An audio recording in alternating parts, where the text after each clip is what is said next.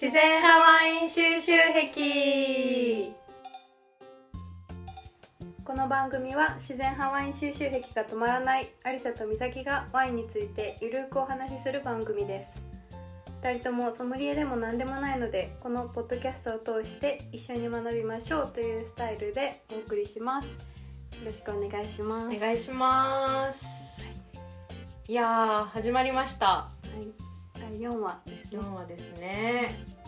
なんか結構すぐ4話来たって感じなんですけど。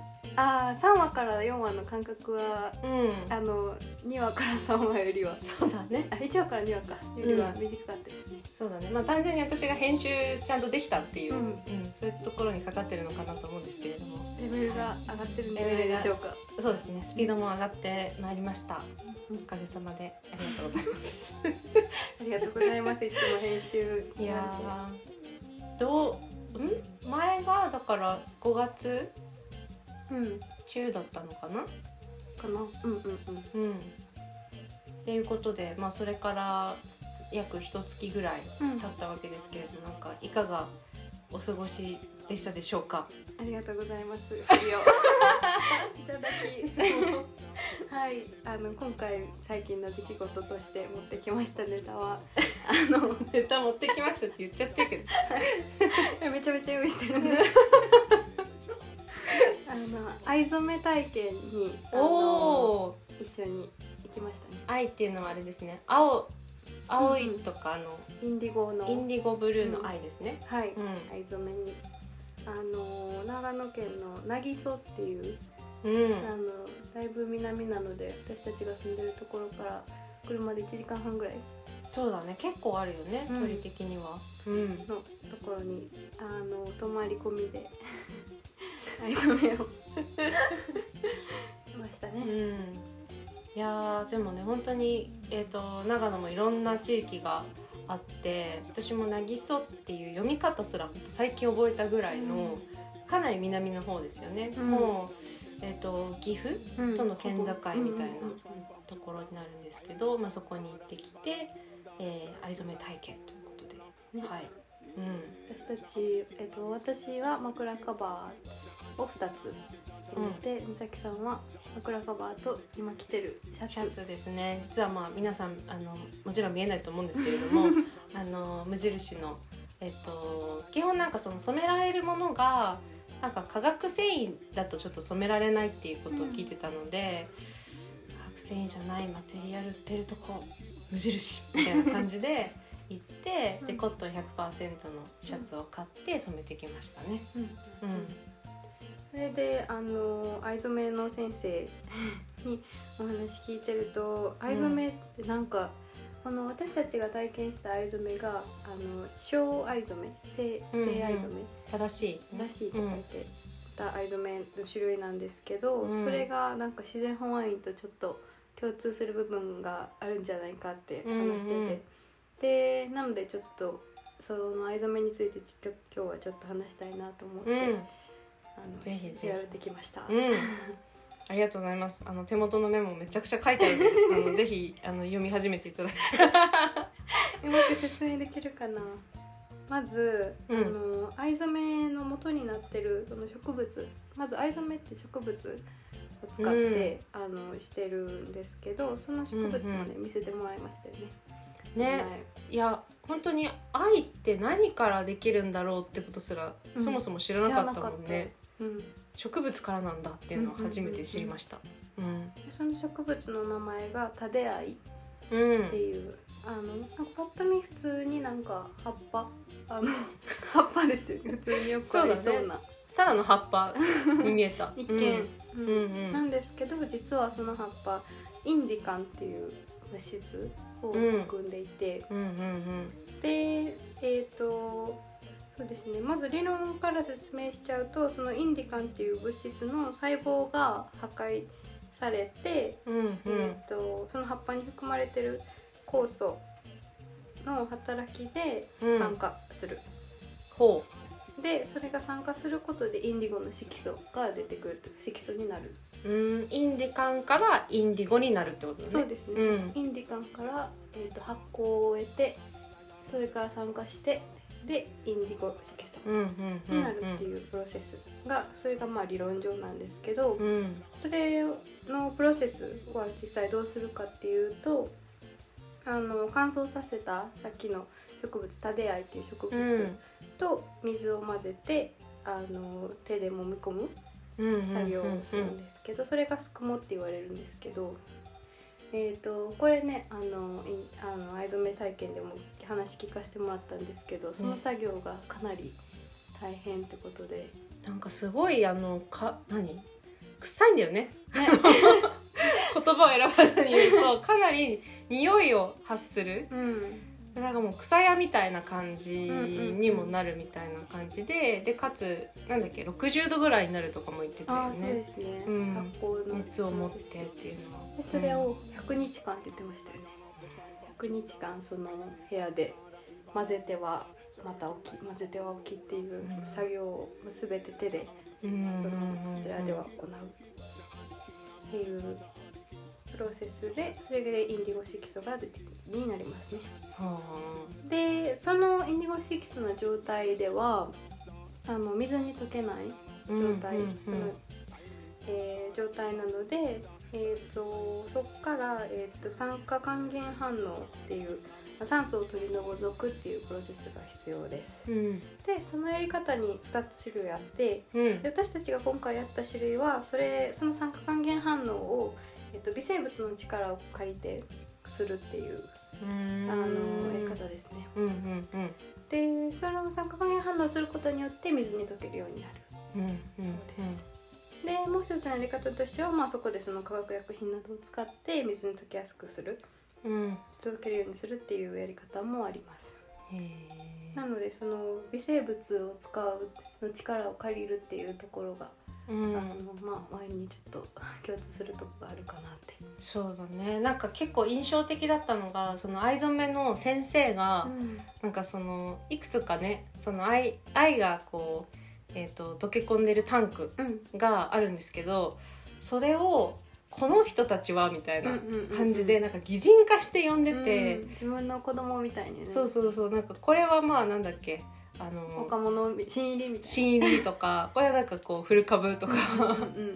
なんかそういう感じで言ってたのもなんかすごくこうなんていうかな親しみうん。があるっていうか、うん。なんかきっとやっぱりこう微生物の力とか、うん。なんかそういうのをこう信じてというかその力を借りてなんかやってるからこそのなんかこうリスペクトみたいなものもあるのかなと思って、すごい印象的でしたね。そうですね、うん。そのまあ植物の一番最初のところから本当に全てその場所でされてるので本当になんか子供を育てるみたいな気持ちが出てくるんでしょうね。うん。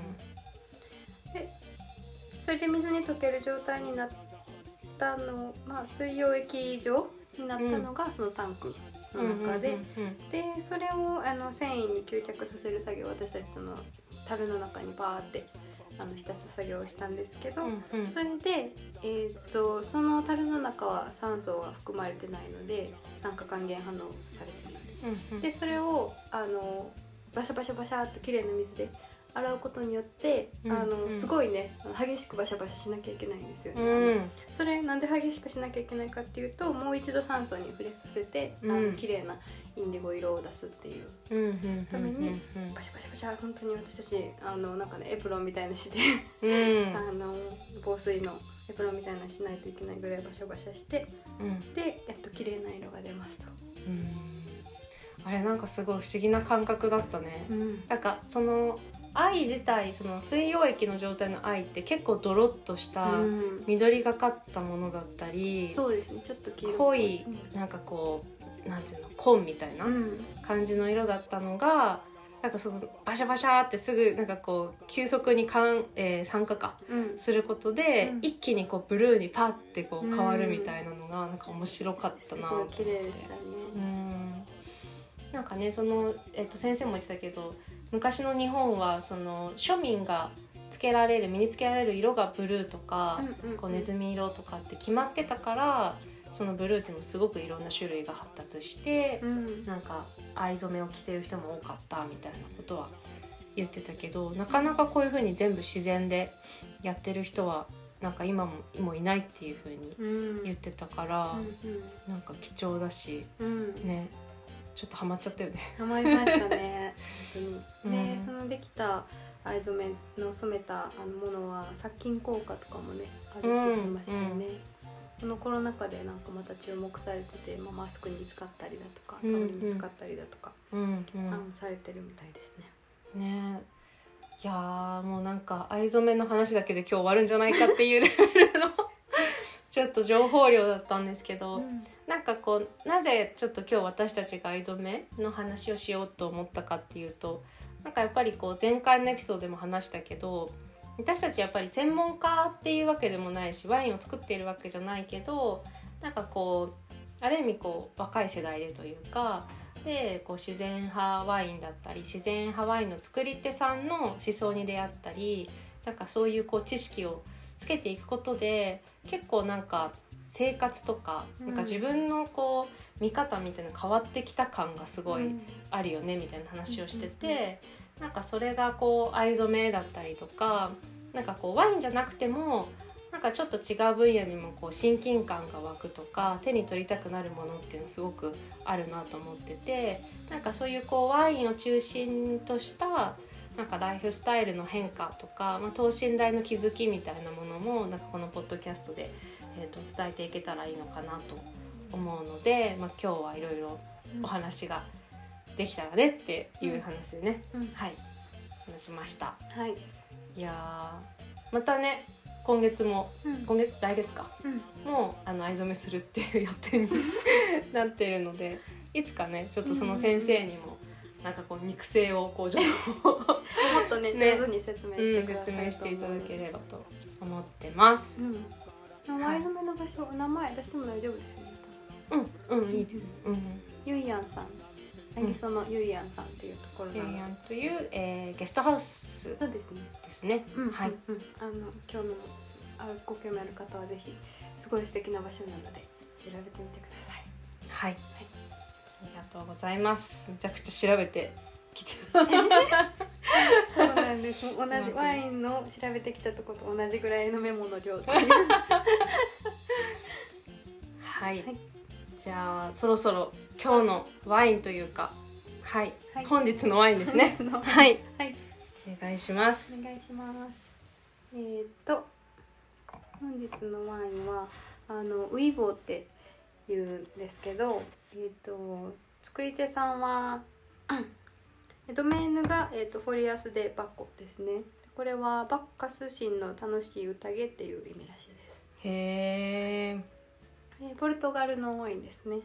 うん。はい、で、えー、とこのワインを選んだのにはちょっとしたストーリーがありまして、うん。あのこれお店で教えていただいたんですけどあのワインを買ったお店で、うん。あのこれこのエチケットはちょっと今月はい。月のエチケットですね。やつだね、はい。うん。で、まあ、この月をエチケットにしたのから分かるようにあのビュージナミうん。であの作られています。うん。であのあれだね。なんかあの角に牛糞を入れて巻くみたいなこうちょっとショッキングなあの。ちょっとあの紹介させてもらった、はい。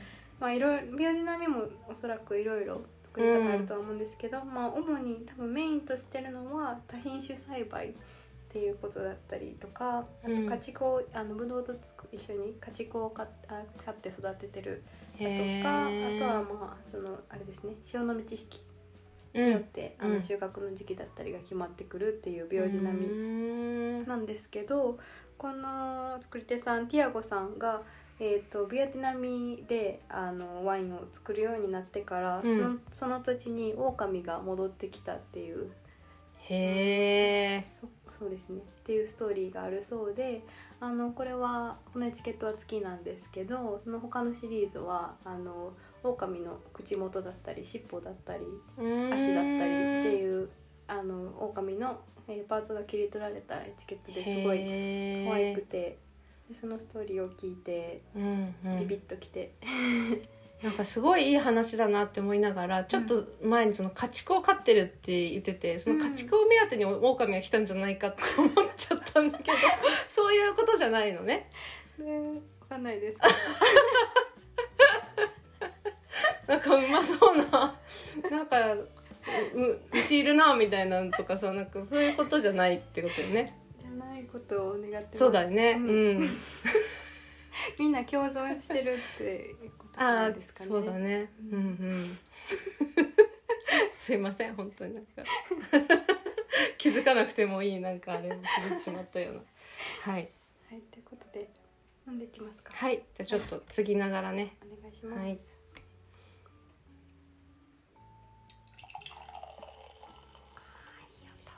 いやーめっちゃいい音なんだよね。マイク拾ってくれるかな？ちょっと今日いいマイクにしてみたら皆さんどうですかって感じなんですけど。はい。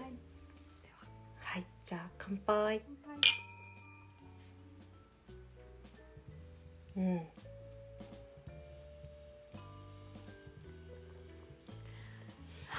いやドタイプですね。ードタイプですね。私ドタイプです。これ本当に。もうなんかあのねアリサこう顔くしゃっとこうなって これだわみたいな顔をしてたけど。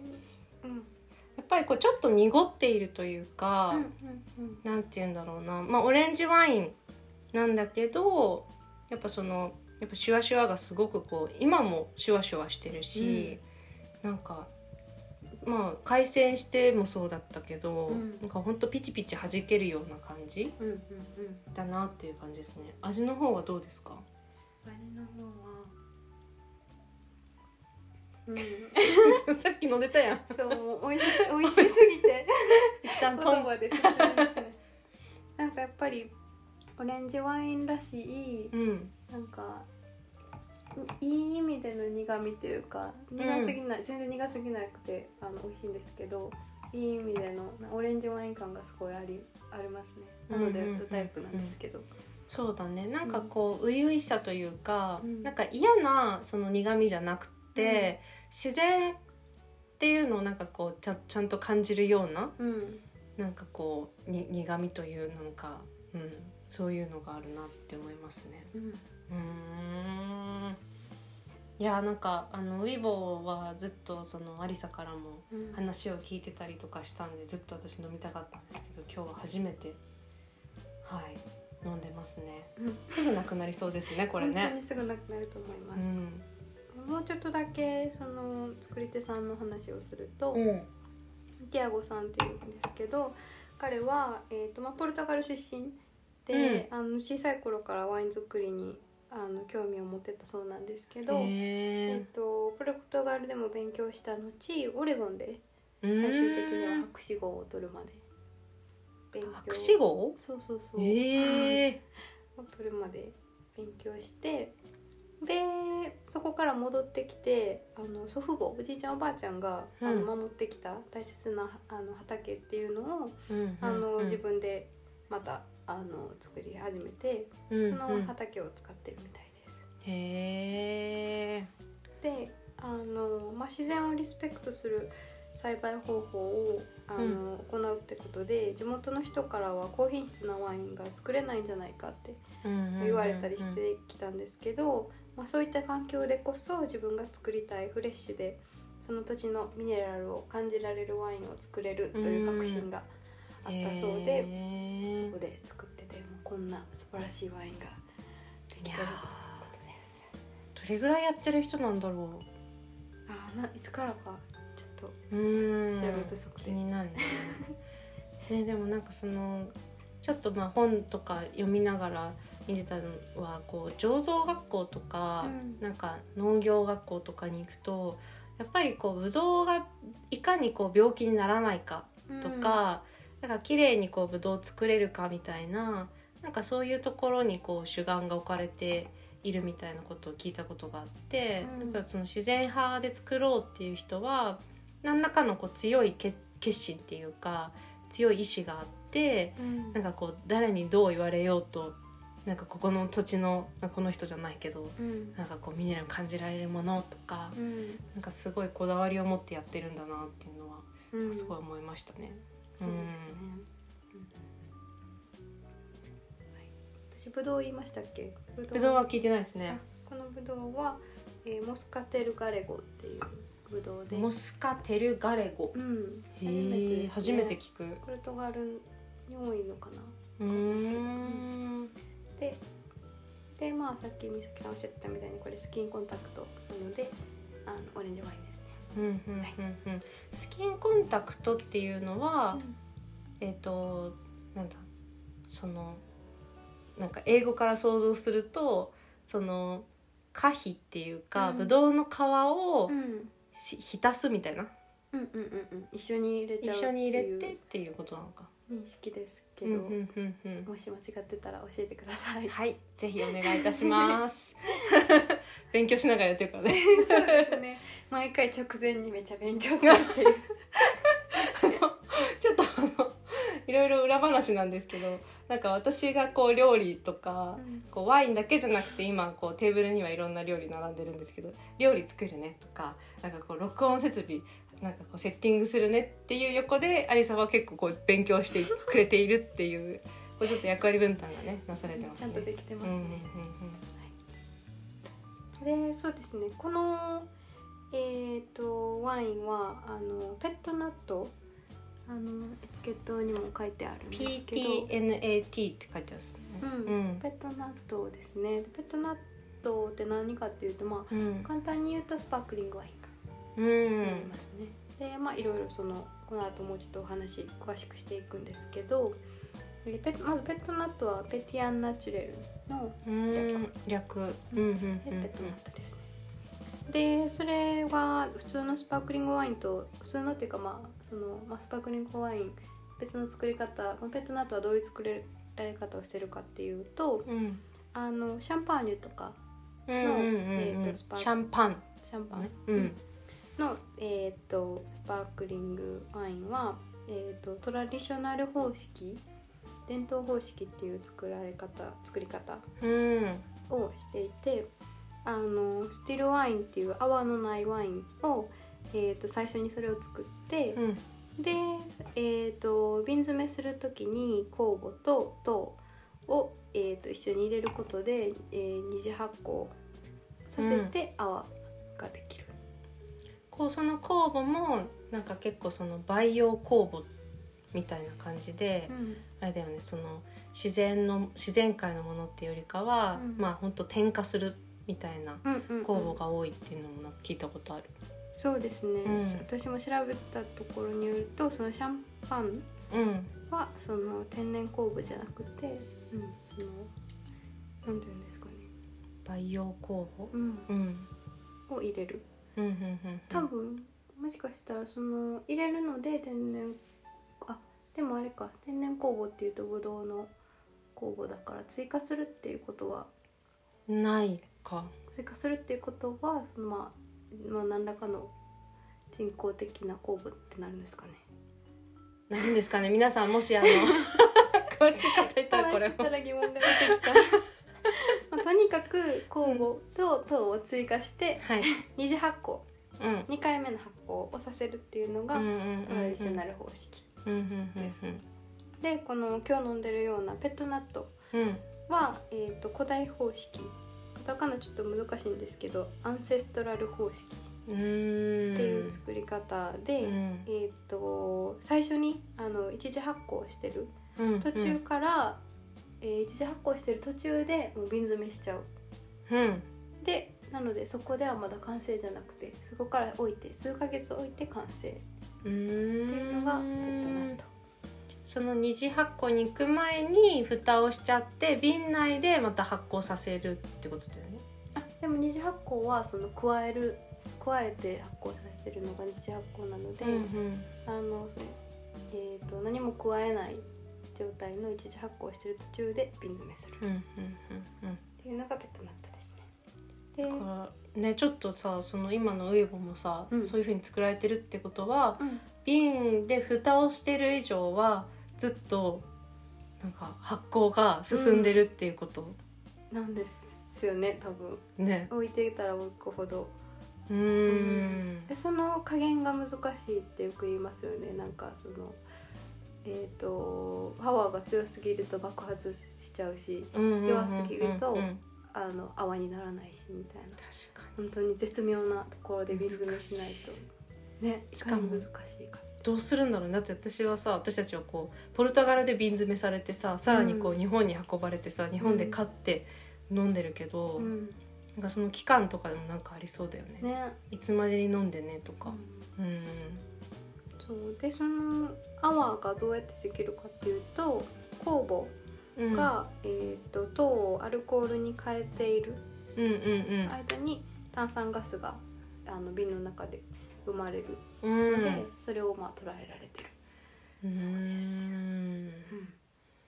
なんか藍染めとちょっと近しいかもしれない。知らないって私たちの解釈。合ってますかね。でいいんですよ。私たちはそう思ってるんだから。そう思った、うん。うん。なのでその通常なんていうんですかねそのろ過みたいなのあんまりしない。そうなのであの、ね、今日も見つけたんですけどすごい下になんていうんでしたっけ？折折うん。折がね溜まっていますようんうんうん。ね。沈殿物というかね、うん今日あの急いであの 配信前配信収録かうん。収録前にこう冷蔵庫に入れなきゃっていうのでこう急いでやって横に倒してたらねなんかもうめっちゃ折りがこう横にこうやっちゃって ちょっとエチケット取るのちょっと はばかられるぐらいなんか折りがね。目立ってたんですけどねれ。まあ、でもそれも結構アイコニックってことだよねこのうん、ペットナットとかに関しては。ううんんうんうん。そうですね。いいですね。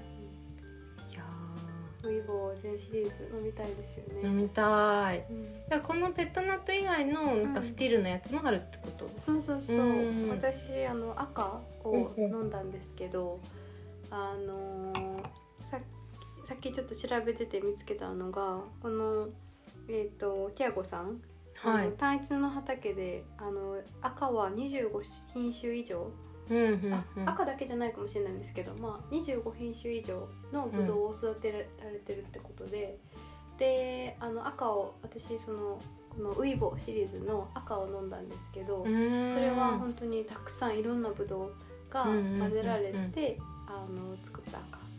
でなのでもう色的にもなんか見た目ちょっとロゼなんじゃないっていうぐらいあの薄めのうん赤色でうんでポルトガルの伝統的な作り方らしいんですけどね。そのバーっていろんなブドウを混ぜて作るワインそれがめちゃくちゃ美味しくてあの画面好きな美咲さんには絶対気に入ってもらえると思ったので。飲みましょう。うん。ウイボシリーズ。ウイボ祭りしようどっかで。ねエチケットも可愛いしね並べてきたら可愛いし、うんうんうんなんか、うん。うんウイボ祭りしたいですね。ね。なんか外とかでしたいですよね公園とか。でやりたい。やりたい。なんかさあの前回もこうエデルツウィッカーの話うん。してたけど、まあ、今回ウイボでなんか結構そういうこう作り手さんのなんか異なる品種のうんうんうんなんかワインとか並べて飲み比べみたいなのもいいかもしれないし、そうですね、うん。なんか最初から泡から始まってみたいな、うんうん全部うん。うんその同じ作り手さんで締めるって。最高ですね、いやー美味しい。毎回美味しいですね。いやそうですね。私たち、うん、セレクト能力上げていきたいですよね、うん。うん。いやー今日はどうですか？他にはメモしたのあります？あの用意したネタは以上となります。ありがとうございます。なんか本当にこういう感じで、まあ藍染めもそうですし、自然派ワインもそうですし、なんかその自然派ワインだけじゃなくて、うん。なんかその横にあってもなんか素敵だよねとか、なんかそういういろんなものも含めてなんか私たちその長野っていう生活をえっ、と中心にあの紹介していきたいなって思っているので、うん。なんかぜひこういう話聞きたいなとか。うん。なんかこれ紹介してほしいとかっていうのがあれば、なんかメッセージとかもらえちゃったりとかしたらすごい嬉しいよね。そうですね、うん。あとなんかあのワインもね私たちその自然派ワイン収集壁っていう名前はつけてるんですけどこの周りのその作り手さんの思いがこもったワイン、まあ、全部そうだと思うんですけどっていうのを、あまあ、その自然派だけにこだわらずあのついてますが気にせず。全然気になる。飲んでいきたいですよね飲んでいきたいですね。うん。やっぱりあの塩尻とか松本っていうなんか地のりというんですかね。やっぱワイナリーがあの増えてきているっていうのもあるのでなんかこう自然派なのかそうでないかに限らずこううん。作り手さんのこう思いというか、っうん。ていうのもこう実際に畑に足を運んだりして聞きたいなと思っているので、っうん。ていうのもあって、うん。ちょっと次回のお知らせをちょっとお願いします。えそうですね。次回あの美咲さんのお友達？になるのかな？というかままだ実は会ったことがないっていう人なんですけど。どうつながったんでしたっけ、インスタグラム、インスタでまあそうです私たちのね。仲いいあの共通の知人が、うん。はいいますね。うん。うんうん、のあのえっと最近ぶどうを作り始めた。もう作ってる？もう作ってて、うんうん。えっと畑に入ったりとかっていうのはなんかこうインスタのストーリーとかでうんうんうん。見たりする。うんするあの私たちの近所の農家さんはい。にインタビューが決まりそうということで。嬉しい。初めてのフィールドワークというか。はい。えっ、とまだちょっとあの正式に、えーオファーをしてあの日程調整できてないということもあるのであのお名前を伏せるんですけれども。あの次回ですね。7月に入って、えー取材を考えておりますのであのぜひ、えー楽しみにしていただけたらなと思っております。はい。ということで今日は今日も30分ですね。すごい結構いってたわ。気づいたら、ね早かった今日。うん。というのでじゃあ続きのウィボとうん。あと何本かあるので 飲んでいきましょうかね。はい。はい。ということで、えー今回は、えーウィボレッドナットうんのオレンジワインをいただきました、えーエピソード4、うん。はい。皆さんご清聴いただきまして ありがとうございました。ではまた次回。はい。さよなら。さよなら